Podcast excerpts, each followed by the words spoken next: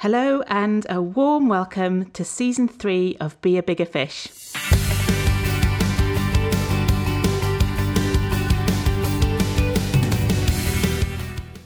Well, it's been a while since the end of season two, and that's been kind of lengthened by the lockdown as my initial launch plans coincided with the start of the social distancing measures in place in the UK to prevent the spread of COVID 19, the coronavirus. And it's been an interesting and intense time for communications professionals, so I'm profoundly grateful to the people who've appeared on the podcast and who have helped me and encouraged me and inspired me to get going again. I'm delighted to say that this week's episode features three communications professionals. It's a conversation that we recorded before the lockdown, so it makes no reference to that, but it really is an evergreen topic for communicators, and I won't say too much about it because I'll let one of my guests, Martin Flegg, explain in the podcast. I'm feeling particularly spoiled today because I'm being joined for this episode by not one but three very influential internal communications professionals. So let me introduce you to Martin, Sue, and Matt. Welcome to the podcast, all three of you. Thank you. Hello. Thank you. Looking forward to it. Excellent. And I'd like to invite you to introduce yourselves. Just tell us who you are and what you do. And let's start with Martin. Hi everyone, um, I'm Martin Flegg. I'm an internal communications specialist at Guelph IC, which is my internal comms consultancy. Hi there, I'm Sue Palfrey. Uh, I am head of internal communications and engagement for a utilities company uh, based in the southwest at the moment. Hi, I'm Matt Batten, and I'm director of communications and engagement at the Church in Wales. Fabulous. So we've got a, a, really good spread of backgrounds and also we've got a good spread of UK geography today, I think, on the line as well, which is lovely. Just a few weeks ago, a controversial topic sprung up on social media about something that I know has been niggling communications professionals for quite a while. I'd like to ask Martin to introduce the concept of today's episode. I suppose it's my fault we're having this conversation because um, it was a, actually something that happened in, in, an office that I'm working in right now, and, and it didn't happen to me. It happened to another member of the comms team, and a stakeholder walked up and quite an important topic that she that she wanted to kind of communicate about, and, and asked a colleague if they could just comms it up. And I had a very strange reaction to that because it sort of created this inner rage in me about how what sort of a superficial sort of request it sounded like, and it kind of seemed, seemed quite sort of almost disrespectful in terms of asking a comms person who's a professional to kind of do a really good piece of communications work on that topic. So, what do you do in those circumstances? You sort of think, is it just me? Am I maybe a bit sensitive? And I thought, no, let's let's ask the tribe. So I published on uh, some posts on Twitter and LinkedIn and was quite frankly overwhelmed by the amount of reaction. I'd never heard of Comms It Up before, but a lot of other people had. Um, and there were a fair few other similar um, examples of phrases that people came up with and shared. I know all of us who are talking now actually responded to your post on one channel or another, Martin, did. not we? Did, so, yeah. um, so yeah, we all obviously have a view about it. So, I'd like to ask Matt, what did you think about that post when you read it, and what's your reaction when people ask you to comms things up? So I was a bit surprised actually that um, well one that Martin saw it as as being something slightly negative because whenever I hear that, whenever I get asked to comms it up or or the word I the phrase I tend to get is can you work your comms magic on this? Yeah. Is I'm absolutely thrilled. I'm really I mean maybe that's my ego, but I'm just like really, really chuffed that someone has recognized that, you know, I've got a particular skill around comms and have recognize that um, they need my help with something. So I just think it's a really a, a nice phrase. I, I take it as being quite light-hearted. I get really excited and, and thrilled when people ask me to comms it up and work my comms magic.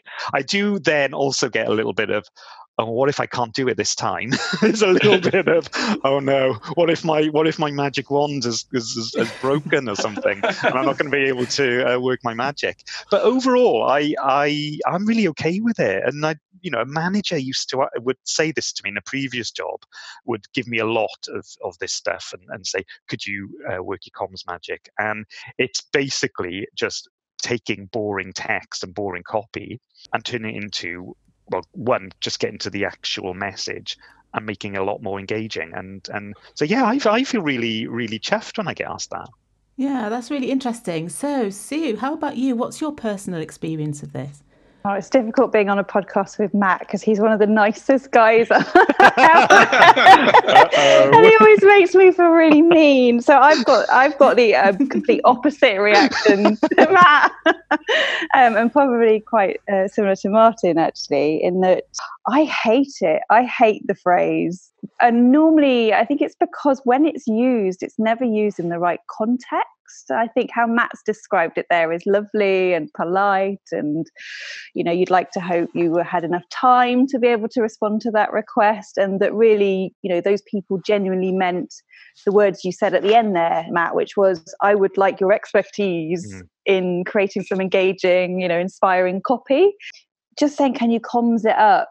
It just, to me, is lazy briefing and it's sloppy way of describing what could you know, in reality mean a whole range of things. And then I think as a communications professional, trying to take that brief, interpret it, turn it back round for the, you know, the person who's asked for it. What what exactly are you responding to? And it's almost as though that that sloppy phrase is about pushing all the effort and all the work onto the communications person to understand by osmosis what the end result is they're looking for. And I, I, think experience, my experience is, you know, comms it up can be used in a really lovely way. It's usually, you know, people that you've probably worked really, really well with before. Maybe you're brought in earlier in the process, but 90% of the time, I would say it's somebody coming over with a bit of tat that they just can't be bothered to put any extra graft into. And you know I, I just think it's lazy. And i think that's it's it is an opportunity. It's a brilliant opportunity to educate people into you know what we could do. It is great when you can get a really positive reaction about taking that piece of tat and creating some really lovely inspiring engaging copy but a lot of the time people aren't in that space when they're coming to you with that usually last minute requests. So I'm I'm firmly on the opposite side.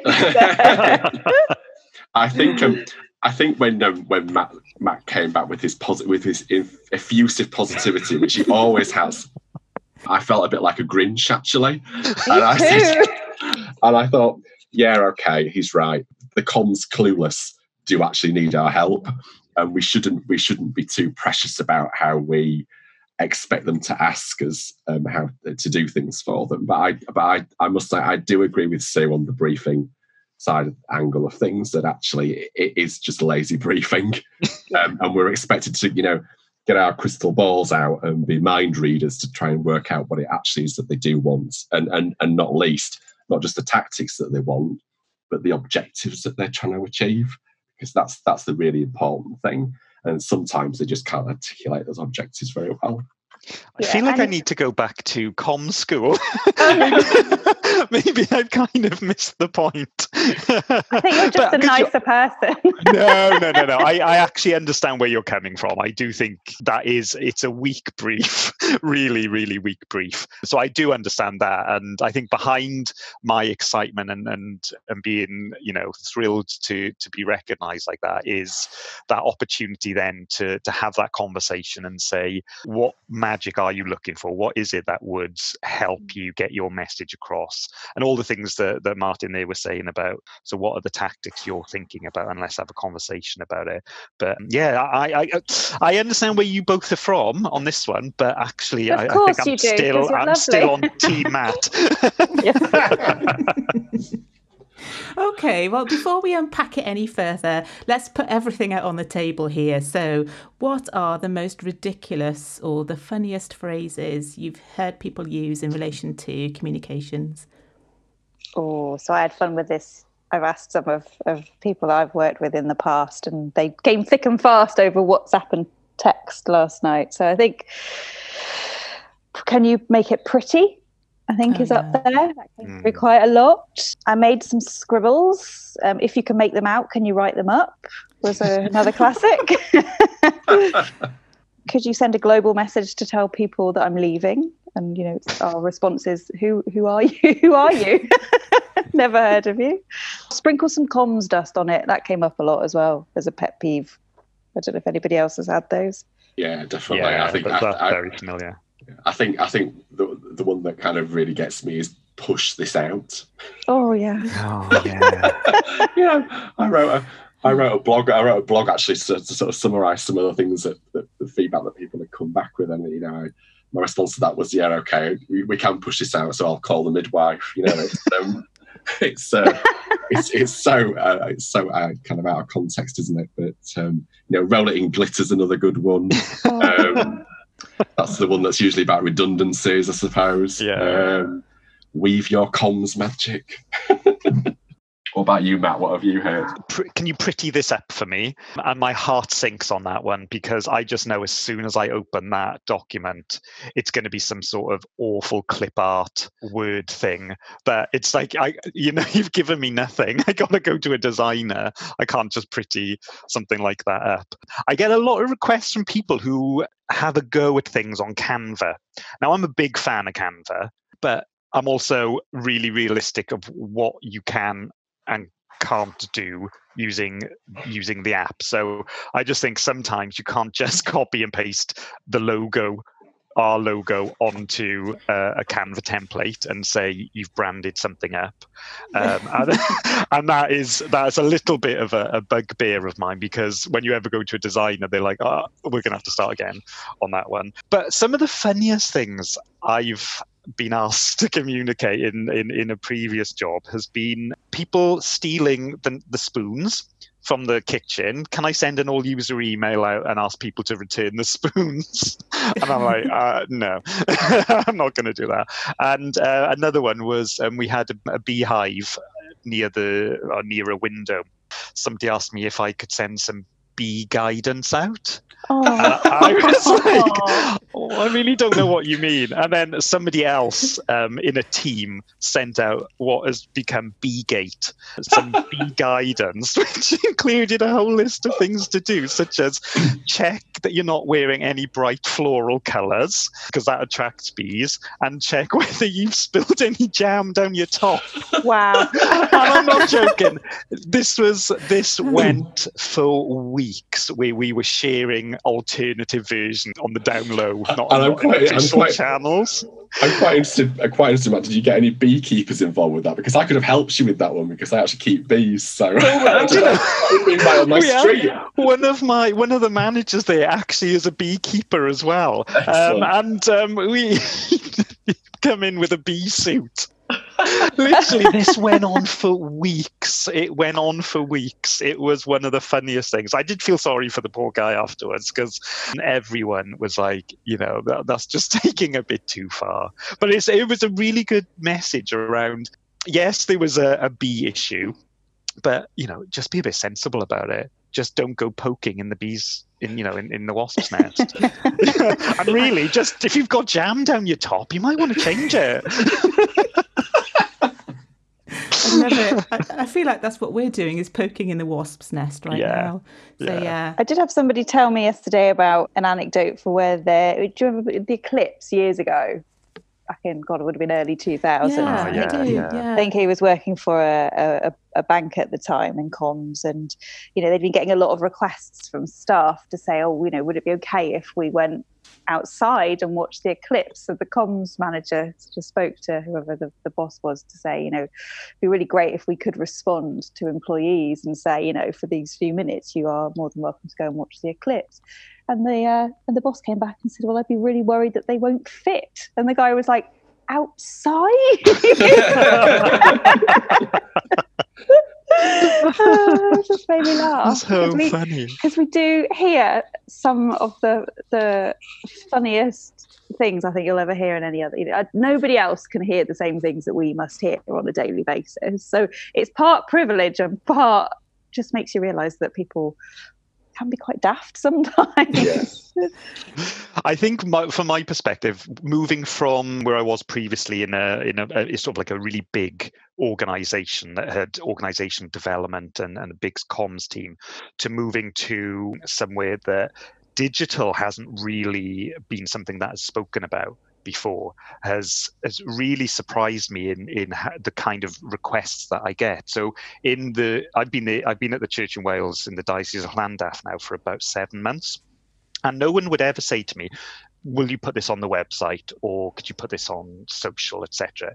It was always, "Can you can you put this in in the magazine?" So we have a, a diocesan magazine that goes out to about seven, uh, eight thousand people, and some of the the kind of articles that I'd get asked, I'd be like, why would we be putting that in that magazine though? I, and i really would really struggle at some of the requests about the you know the tiniest things that, that that you can think of that would go in that magazine. And it's because that was the only channel that people knew so for for a while i was like i don't understand why i'm i'm being asked to put churches uh, opening hours are changing you know, as a magazine article and, and get quotes for it. It's like, no, we're not. No, we're not going to do that. It's because that is the only channel that they know. And I think my job over the last couple of months then has had to be about re-educating people or educating people about what actually comms is. Yeah. And so, you know, it's about what we would put on a social media channel that would be very different to what we put in to a magazine but it's been a really interesting journey of you know from going to from an organization where you get a lot of requests from different departments do your comms magic to here would be to just put this in a magazine. And it's, it's, it's quite an interesting change for me, this has been. I suppose it's what comms actually is and yeah. because it's a bit of a mystery to people means that they do that's the way that's why they come to us mm. with with these kind of spurious requests and then frame the request in that quite sort of odd way. So you know com- comms it up. Yeah the lazy bit. So comms it up all the all the other sort of, sort of things that we've mentioned because they don't really understand what comms is and the amount of work the amount of work that there is in things that they come to us and say "I'll oh just do this and that's the reason why they kind of frame their requests in that particular way. I don't know what you yeah. think about that, whether that's true or. I do, but I think firstly, everybody's got an opinion on comms. It's not finance or even maybe press team, external comms to maybe um, some extent as well. You know, people see that slightly more as a dark art that they understand they they are removed from and wouldn't you wouldn't necessarily go up to somebody in finance and say oh can you money this up for me or anything? But i think it's because people read and they write so they you know they are absorbing content they do have an opinion and i think that's it. So it comes to lazy requests but at the same time massive critique because it's so visible and everybody has it's very subjective as well and i think that paradox is what makes phrases like comms it up even more annoying because you know that there is a, a, kind of other side to that request, which is the opinion of whatever you've done off the back of that request. That makes sense. That is that's absolutely spot on. I think. I think it's such a, a, visible medium, and you say everyone's got an opinion on it. And you know, one of the things I, I hear back is, "But you don't understand X audience." But I also understand comms, and I know how to get a message through. And it, it's that push and pull sometimes in the conversation where you're asserting your your professionalism and your knowledge around comms versus, as you say, someone in HR or something who's who's got a very different agenda that push and pull is, is, is, you know can cause a bit of conflict, but I think it can also help shape some of those messages. Because we're so visible in the roles yeah. that we're in, we are we are constantly judged. I've said it for years that you know, if you work in comms, you're only as good or as bad as the last good or bad thing that you did. Yeah. because because every as as Sue says, everyone has an opinion, and you know, they're quite willing to share that in, in, every sort of circumstance. So um, we are very, very visible, and it does open us up to serious requests, spurious requests, and, and sort of particularly on the tactics and, and actually getting things out there and sharing information. Yeah, and I heard Katie Macaulay on her podcast talking about she uses the phrase organizations get the communicators they deserve and it's almost that relationship between the organization what do they think can, comms is there to do for them versus are they open curious understand there are improvements to be made and have therefore brought in a professional team to help them change and then, then to be listened to. Whereas i think sometimes it's luck of the draw which culture you're going to end up in. And i think you know some are very mature willing to learn curious. Others do just want things pushed out, to use your phrase there, Martin, as well. So I think organisations are very mixed in terms of what they expect from us. Let's talk about the, the foreign language that we use. we've talked about channels, we've talked about content. And I think sometimes if we took a step back and listened to ourselves and how we talk to stakeholders and the sort of words and language that we use, that actually are we just bamboozling them? I totally agree with you on that one. A really basic example is I introduced myself uh, early on when I started this new role as uh, director of comms and there was just all these blank faces in the room and they and somebody said director of what and i went comms and then what's what's comms i was like oh. Yeah. Good point. Communications. And i just forgot i just live i have lived in that comms world with with people mm. who understand this so much that for the first time this has opened my eyes to the language i'm using. Is completely different and it's an audience that do not understand. And I think if I reflect back in my first couple of months, I probably alienated more people than I intended because of the jargon and the language that I was using. I was talking about digital communication and digital evangelism and digital ministry. And people were like, uh, I don't get it. Yeah, I know, I know, I cringe now. People just sat there going, and I was like, I really need to rethink my language here because that is not the reaction I was getting. And people were fearful that what I was saying was no more print.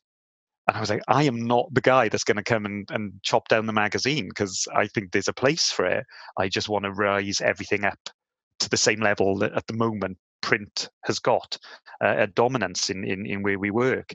But the language really pushed people away and I think made people quite fearful that comms was coming in and just going to walk all over stuff that has been established without really fully understanding the audience. And that was because i used comms professional language that the audience really really wasn't wasn't clued up on. And why should they be? I'll tell you a funny story about town halls. So town halls a thing that we use quite frequently in comms isn't it? And i was organizing some of these. And we got to the, the briefing with the senior managers that were going to be standing up and doing the doing at the town hall. And, and one guy piped up and said, uh, So, where are we doing this? Are we doing it um, down the road at the town hall in the, in the town centre? And I, I sort of looked at him and I said, No, no. I said, We're doing it at this particular hotel that we booked to do it in. He said, Well, why on earth are you calling it a town hall then? Why are we not going to the town hall if it's a town hall? Um, it's back to that point, you know, are we using a language terminology that means something to us, but with actually to stakeholders means absolutely nothing? The town hall example is a really good example because for a long time I did not know what I meant. Really? I honestly, for a long, long time, I did not know what I meant. I kept seeing it in books, seeing it in articles. I was like, oh, what, what, what is the town hall? But I didn't feel I could ask because I feel I should have known. You know, it's uh, it's, it's, like a, it's like a it's like a, a, place where I worked quite recently, and they call it all hands. They call it an all hands ah, event. Yeah, we've got that. You heard that? Mm, yeah, we've got that as well. Yeah, all user for us in my previous job was all user email was was just every single person who had email. Um, and here, uh, it's not like that because not everyone is on the same email system. So language is very, very different then from saying all user, because actually now you've got to start thinking about, well, actually, who's your audience? For me, that's a thrill because that's an opportunity to shape message because not everyone's on the same system. So for that, it's been really good. But again, if I said an all user email, people would be like, a, what? And I once used internal comms and said about, oh, um, and we'll we need also focus on our internal communications. And they were like, what's that that's a really really good point this is not this is not an organization that has ever had this level of comms before and it's been a right eye-opener to me about how i live and breathe comms but also how that language pushes more people away than it does bring them in so you know when people say comms it up or or work your magic i'm like yeah i'm okay with that for now because this is a whole new whole new world for them And that's a really yeah. interesting point because I think our industry, you know, we've put so much into professionalizing ourselves and learning and growing and becoming all things to all people. And I'm just reflecting on what you said there, Matt. And I look at how do we reward other internal communicators, and it's usually for a campaign or something that's you know really pushed the envelope, and you know those are the people that kind of tend to be the the ones that will win at awards, if you like, or something like that. But actually, there's a whole host of organizations and businesses who are starting up and starting out in comms. And actually the amount of work that goes into that you know putting that in at those grassroots level is is phenomenal and probably in a way much more than if you have a budget and you can get an agency to help you put a really great campaign together and i just wondered you know as a as a profession do we tend to go after the shiny things rather than maybe going a bit more back to basics and recognizing the value of, of just those hygiene factors, if you like? I'm very conscious that I blog about stuff and I extol the virtues of measurement and all the things that we're supposed to do um, mm. in, in internal comms. And I'm, I'm very aware that actually there's a whole bunch of people out there that are doing internal comms that are that are at the basic level, perhaps because because they are just starting out in companies and it's a new role for that company or organization and they're trying to get the basics right and then mm-hmm. we're kind of extol the more complicated stuff and because of the sort of the Rolls Royce way of doing internal comms. And I just think sometimes that, that that creates a lot of pressure in the industry mm. because there's there's a whole bunch of us up at the let's say the top who are trying to raise the standards and trying to raise raises and become a proper profession. But actually, we need to actually be thinking about well, actually, there's these there's these people that are kind of really needing to know about the brass tacks, and and actually, some of them may not have the permission in their organisations or the authority to actually do some of the things that we're saying should be done. So measurement's a really good example. I was at an event probably last year, I think it was now, and there was a lot of big companies in the room and people from big companies. And I, and I we were talking about measurement, and I said, "Do your senior management teams demand of you that you measure what you're doing and that you share with them metrics around the success or, or otherwise of campaigns?" And not one single person in the room put their hand up. So we're telling people to measure, but actually, in their organisations, it's not a requirement because the team leaders don't want it. So I think we need to be sensitive to people's circumstances and what level they're working at. Otherwise, we kind of create a lot of pressure in the organisation, uh, in, in the industry, and perhaps we shouldn't be doing that. That's a really interesting point. You know, I had all these ideas coming into a new job as you do, and, and you get to think about some campaigns. I'm always looking at case studies on CIPR and uh, Institute of Internal Comms, etc.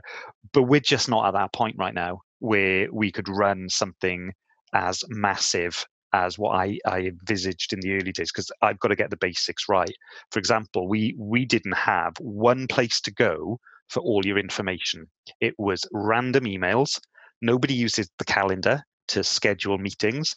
That level of basic stuff needed to happen before we can do any of the the bigger stuff because we wouldn't have had the right channels to do it or one single place to go to get the right messaging and that took a while and it's still actually you know i'm still getting people just firing off emails and we are getting a lot stricter. With saying you have to read this one newsletter. If there's one you know newsletter a week you read it's this one. Yeah i'm i'm at that level that martin you you're talking about and so i absolutely agree with what you're saying is is I, there's a there's a base level i got to get right first before we can move any any further. And I would love to put ourselves up for awards, you know, ASAP. But we're just not. Yeah. I'm never ever going to be able to compete with with some of those organisations that are already much further ahead than we mm. are. So, do you think as communicators we're kind of bringing this on ourselves? Because what I'm hearing is we see the sort of the shiny new thing and we're interested in that, so we kind of want to go after it.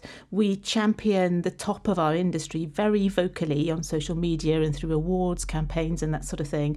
And also, we seem to absorb the jargon both of the communications industry and of the workplace we're working in, so that we speak almost completely in jargon rather than just one or the other. Do you think that those are things we need to think about in terms of our own professional practice to, to change things?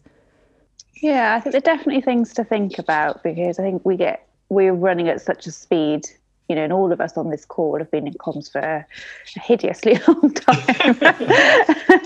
Which I'm really glad you didn't ask us to divulge at the beginning of the recording. And other people might just be new to the party. And organisations do take, you know, especially big traditional older ones, corporate ones, you know, and the less exciting one, you know, they're still just getting to the point where they realise that is important. I still think there's some things that we can do to educate stakeholders and internal clients about what we're here to do at that really basic level and then expect that to kind of be reciprocated as well. So more of a partnership rather than just a, a, dumping ground for last minute requests and things like that. So at the level of the practical, and we talked about lazy briefing earlier on in the conversation, and I think just having a a simple template, I suppose, but which has a series of questions on it that you can work through with a stakeholder enables them to have that light bulb moment so they come to you often with a list of, of tactics or things that they want to do. And actually having that brief that you can just sit down, it doesn't need to be a long conversation. It can be five or 10 minutes where you just go through, well, what is it that you're trying to achieve? Who is the audiences for this? What's the, the outcome that you're looking for? Just those simple questions just gets them to take a step back and think about what it is that they're trying to do. But it also enables them and enables us to clear up any misunderstandings about the language that we're using. So, if we do talk about channels, do they really understand what a channel is? And maybe even what channels are available in the organization?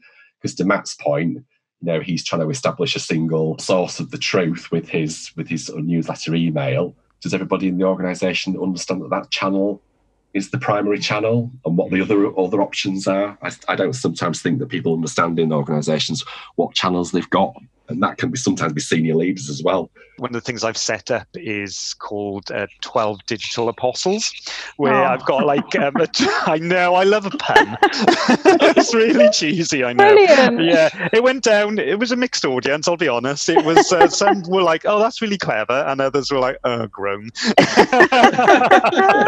I'm, I'm looking at growing that idea of, of educating people about comms and almost having my own sort of like internal tribe of people around comms and having champions who then people can see the difference they can make in your local parish etc and uh, you know i'm doing training with these people on the real basics of comms and how we can help them in their role. And that's proving really useful because I'm, I'm i'm seeing them in meetings now challenge a different way of doing comms. One person, a fellow director, now would spend ages previously just whipping up his own templates and, and images and everything, whereas now, you know, asking me to go to a, a graphic designer and, and branding. And I'm starting to see some of that change happen, and it's absolutely thrilling. Really, just going back to basics, isn't it? And and just defining things like channel, defining things like audience, and and really thinking about the the way that we use our own language in meetings as well. As I said earlier, that assumption that everyone knows what you're talking about. We really need to rethink that. I do see on on Twitter and and LinkedIn, etc. We're all talking to each other as as we all know what we're we're talking about. But you know, there's also new starters who are coming to internal comms and discovering comms in in a new way. That I do wonder if do we frighten them a little bit? I would think back to last year when there was a whole discussion about having a seat at the table. Oh, yeah. It seemed to sweep everyone off their feet. And I was like, I'm nowhere near the table right now. and now I'm feeling a little bit uh, inadequate. And, you know, but now that one seems to have died down.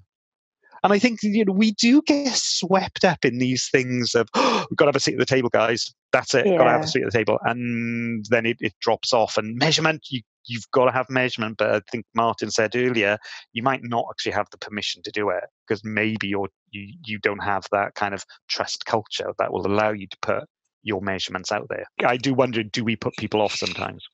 I, I, think we might do. I think we. I think where we've come from as a profession is from that. You know, everything that irks us about that phrase "comes up." You know, is because I think we feel quite hard done by. So we have worked so hard to elevate ourselves as a profession. I think we've all done an incredible job over the last twenty years to change perception of what we are, not just the newsletter distributors, but you know, a, a professional strategic function that will do a lot of things for the organisation and I think sometimes it is just about making sure we don't get carried away with with all the kind of you know naff talk at the top and remember the the basics are like you said email systems good briefings a team mm. that can actually deliver good copy that type of thing as well so it is an interesting conversation It is, and I think you raised a really important point about the impact we're having on people who are coming up in the industry and whether, you know, we're making it an off-putting place. I like the fact that we've approached this topic quite in a light-hearted way, but thinking about it seriously, do we think it's having an impact on, say, the mental health of people working in comms, and therefore how important a topic is this for us to consider? I think it's massively having an impact, actually. I've seen and heard some and felt actually examples much more so over the last maybe one or two years than I have done, you know, for in any period leading up to that. I think there's a real risk of burnout by trying to be too much to everybody. Um, I think that we put massive expectations on ourselves that are really difficult to meet constantly. And I think then businesses are just excruciatingly busy as well. So, you know, we might want to do long term planning, strategic campaigns, that type of thing. But a lot of the time, people just need messages out mm. and they're just doing them out fast because they're having to act at pace as well. But I'm definitely hearing room, you know, a lot of rumblings about burnout, stress, anxiety, imposter syndrome. Matt alluded to it at the beginning, I think, or Martin yeah. as well. And those signals, I think we need to really listen to. It, it really brought it home to me because I, I wrote the blog after after the comms it up incident and somebody picked up on that, another internal communicator, and, and she wrote a blog called The Lonely World of Internal Comms. Internal comms is a, lo- is a lonely world for some people because they work in small teams or on their own under quite a lot of pressure. And they don't get a lot of support from networks or any support at all because we do work in such a pressured environment, in such pressured jobs that actually flippant ways of people asking you to do things could actually contribute to, to to to your mental health and you know might be the thing that actually pushes you over the edge on some days. So i think there is a very serious side to this and feelings of not being valued in the way that we should be. And hey we know that there's a, a mental health epidemic in public relations because we've got the evidence of that from sort of state of the sector surveys and so on. We should be doing things to help ourselves i think and some of that's about educating stakeholders about what we do so they do ask us to do things in the right way and they do value what we do. Yeah, I, I, think there is a there is a dark side to this. There is definitely a downside to it. I get that little bit of fear of what if I can't do it? Mm. And then I'm just judging myself constantly by can I do it? Is this good enough? Hitting the send button and thinking, oh no, what if it isn't as good as it, it, it could have been? And and having all those self doubts, which you know over the last year I think have come to realize is is imposter syndrome that pretty much everyone seems to have, and that's okay. On the flip side of that, if it wasn't for the internal comms community, I wouldn't have known that thing was a thing. I wouldn't have known imposter syndrome was something that everyone suffered. I just thought it was me being hypercritical about myself. Um, and just hearing people that you admire in that comms world talking about it themselves has just made me feel so much better about it. You know, when I hear people like Rachel Miller say about imposter syndrome, I'm like, really? That's brilliant. yeah, not, not great for you, Rachel, sorry. but you've just made probably all your readers feel that that's okay and they can talk about it. And that's, I think, that's the power of of that internal comms community. Yeah, that, that's that we lift ourselves up, you know, as a community. I think it's definitely the power of our tribe. And uh, yeah. uh, I think back to my reaction when I first heard comms it up, and I thought, oh, I feel so angry about this. What am I going to do about it? And just you know, sharing that with with the, the wider community on Twitter and, and LinkedIn and just getting that reaction back that sort of said, no, actually, Martin, other people feel like you do yeah. is so powerful. I often say that that my network is my oxygen. That's why I always encourage other internal communicators to develop a network because that's the place that you decompress yeah. and share stuff and resolve stuff when you are feeling a bit a bit down or a bit angry or a bit frustrated. And you're right, Matt, hearing some of the thought leaders in our industry admit to being in the same place as the rest of us is a very powerful uh, thing to hear. Yeah, very much so. For anyone in who's who's starting to get comms up to a, a, certain level, up to being seen as a priority and being seen as as a business critical unit is really important. You won't see it in in any of the case studies. You know the, the basics of what you're doing. You're not going to see it in on on awards night. But don't ever underestimate the importance of getting the basics right, getting to know your stakeholders, getting to know your channels before somebody says comms it up, you know, having that conversation with them to understand, right, what exactly do you mean about that? Will make or break whatever you're sending out or whatever your message is going to be.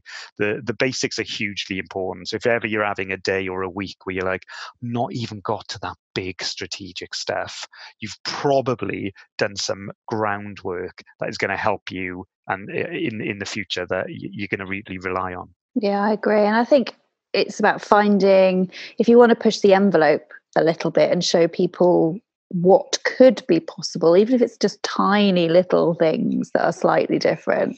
There's always somebody somewhere frustrated at the current situation who knows that there's something else they could be doing to improve comms and engagement. And I think when you find usually that one person who's willing just to just to play test you know mess around with some things and sort of work with you in that way you tend to light fires and other people will just want that same thing and then that's when you can start having different conversations as well. I think we need to we need to help people understand who we are in organizations i've got one of those comms hero badges you know those little badges that um, comms yeah. hero and i have it on my lanyard at work and um, it's quite interesting. I was sat next to somebody in a meeting the other week and she said to me um, what's what's that badge you've got on martin? What does it mean? And i it was an opportunity for me to kind of explain, you know, who I am, what I do, uh, what I do outside of work with with the broader industry and everything. And and she, and she sort of said, you know, wow, you know, I didn't, I would never have known that. And I think we just need to share. You know, we are we are on a on a journey towards professionalisation and, and hopefully towards a, a better place for internal comms. And I just I just think we need to share more of that journey and what it means to be on that journey. So, you know, many of us have done qualifications, some of us get chartered. There's a whole professional pathway for us in the same way that there's a professional pathway for HR people and finance people. But I sometimes think that stakeholders and organisations don't understand that, and we need to we need to share more of that and tell them what it's like to be a professional internal communicator and how we got to the point that we're at both personally and as a collective. Well, I'm going to be really cheeky now and ask a bonus question that I didn't prepare you for. Here it comes. It's not going to be a tough one. Podcasting seems to be really capturing people's imagination in the internal communications world at the moment. But where do you think audio and podcasting content fits on the comms it up scale? Oh gosh. I think because it's so new, it's not it's not massively internally on the radars that I've come across yet. So I think people still see it as a dark art. You know, it's almost like video was a few years ago and then digital, in that they know it's a thing and they want the thing, but they're not sure how to get to that point, what's involved. It's not sort of tangible to them yet. So for me, I, I think for them, it's this shiny thing in the distance that one day would be great to have, but it, it's not something that everybody would feel they could do therefore I think it's less comms it up type channel. I Don't know why I went northern at the end there. um, I, I, I, look forward to and dread the first request that I get from a stakeholder for a podcast because I have absolutely no idea how to, to do something like that. I, I agree with I agree with Sue. I think it's not quite on the radar yet with stakeholders and senior leaders, but I'm sure like you know like video and and other things that are kind of almost like the meat and potatoes now of internal yeah, comms, yeah. and it will it will emerge um, internally as a. And do you know? Do you know what? It's really funny because we've actually got this thing where I work now, and it's an all hands call, if you like, and it gets recorded. And then it gets posted for people to yeah. be able to listen back to the presentation and the questions that were asked essentially it is a podcast, but we yes. they just haven't made that connection yet. So I really hope no one's listening right now. blown it now. Sue. Yeah. I've had um, two requests for podcasts. One mainly because someone listens to podcasts and thought we should be doing podcasts, and that was an opportunity for me then to say, uh, just because it's there doesn't mean we have to do it, and actually we need to invest in the kit as well. So there's a whole bigger thing behind it. But interestingly, um, similar to what you were saying, Sue, we started recording presentations and, and some of the, the speeches and events that we go to and putting those online. I've not called it a podcast, and we've just said, oh, it's on our website to listen back to. But at some point, yes, we will be trying out our first ever podcast, I think, quite soon. Very exciting. Yes. And you see, what's interesting about that conversation is I'm now thinking that when somebody says, Can you pod this out? It's like podcasts will have come of age and people will know what they are. and Yes. that'll be like Yeah. Pod it up. so I feel like we've come round full circle now. totally. So that's perfect. Well, I'd like to say a massive thank you to all three of you. It's been such an interesting conversation, and it really has actually helped me to shape my thoughts about these phrases as we've been talking about it. So that's been fantastic. And I, I really hope that our listener gets that journey through this podcast episode too. So before we go, would you like to tell us where people can get hold of you if they would like to continue this conversation with you? So, Martin, let's start with you. Yes, I'm on LinkedIn or on Twitter. My handle's at Martin Flegg, or visit my website, gelfic.com. So I'm not as fancy as to have my own website, but LinkedIn, it's Supal free. And my Twitter handle is Supercoms, which is S U E P A comms. Yeah, I'm on LinkedIn as Matthew Batten, B A T T E N, and on Twitter I'm Comms Guy Matt. Um, but be warned, if you do follow me, I tweet an awful lot. lovely tweets, lovely kind Yeah. tweets. We love your tweets. No, that's brilliant. Thanks very much, everybody. Thank you. Thank, Thank you very much. Thank you very much.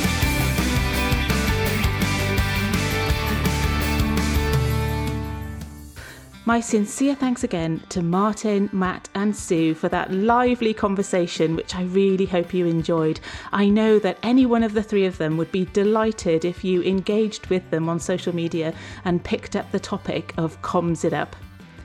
Thank you so much for listening, and I'm really looking forward to bringing you some fresh episodes in the weeks ahead. If you'd like to get in touch with me at all, then feel welcome to message me on Twitter. I'm at Debbie Aurelius, or on Instagram at peppermintfishc, or you can look at my website, which is peppermintfish.com. I really look forward to speaking with you. Take care, and I'll see you next time.